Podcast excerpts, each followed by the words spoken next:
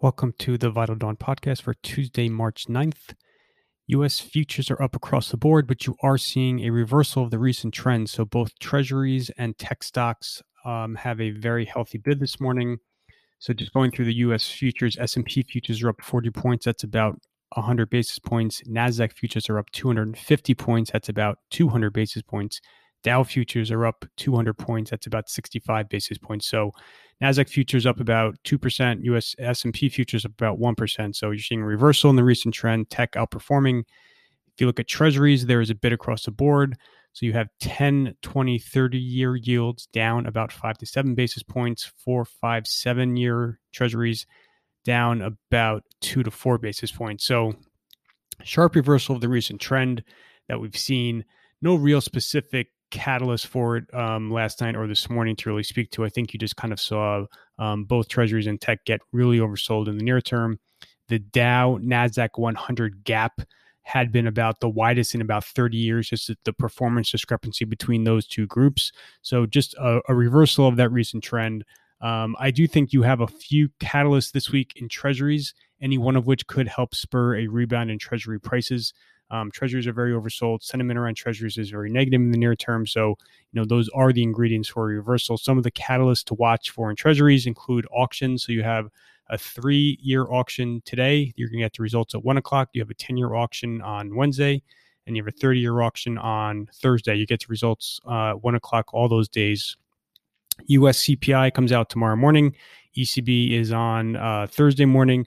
And then the Treasury needs to make a. I'm sorry, the Fed needs to make a decision soon on whether or not to extend the bank exemptions um, from the SLR, which could have implications for treasuries as well. So, all any one of those catalysts um, could help spur a rebound in treasuries. And I think you're just seeing very oversold conditions in tech that's reversing today. Um, you know, I do think that this is a move that could maybe continue for a couple sessions, but should be faded. I outlined in the piece this morning um, you know, growth momentum stocks, I think, fall into three buckets. Um, I think the names in the first bucket perhaps could be purchased on weakness and held. I think stocks in the second and third bucket should be sold into any rally. Um, so take a look in the piece this morning for more details on that or reach out. I can give you um, more color on it. And like I said, I think the same goes for treasuries as well.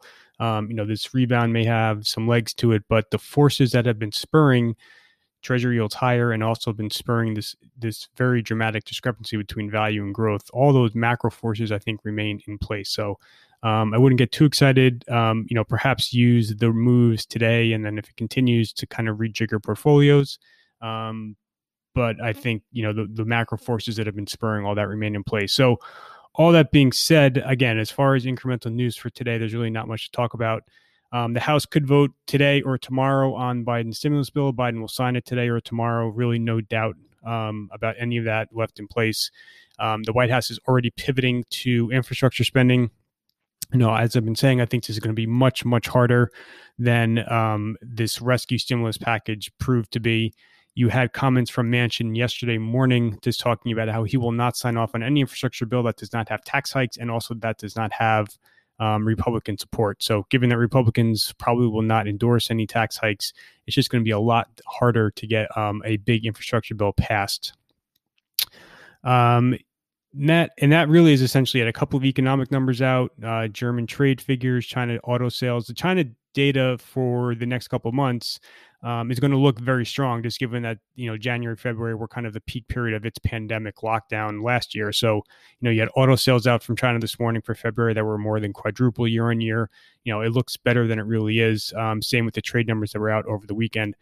You get China inflation figures out overnight tonight into tomorrow morning. Um, the OECD came out this morning and increased its 2021 global growth GDP forecast. Not really su- shocked. You've you know a lot of people are raising growth forecasts for this year. Um, it's kind of one of the reasons you've seen you know yields back up and and value stocks trade well. Um, on the micro front, again, very quiet morning. Um, Stitch Fix is probably the big one out from last night. You know, a a a member of the um, you know momentum community of companies. Poor quarter, poor guidance. That stock was down about twenty plus percent last night.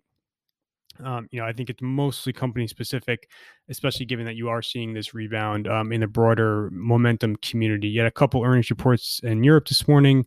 Um, you're seeing some big moves on those. To check out the piece for more details.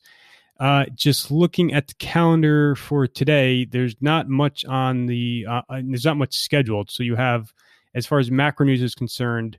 Um, uh, really, the only thing is that is that auction result. So the three-year auction result that's going to hit at one o'clock today.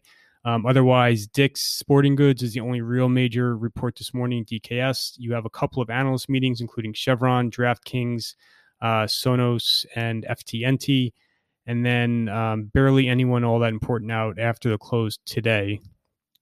Um, you know, you do have a couple of important um, macro events left on the calendar for this week. So the CPI on Wednesday, the ECB on Thursday. Um, and then you know, remember the Fed is kind of just a week away. So next next Wednesday, the seventeenth, is the Fed.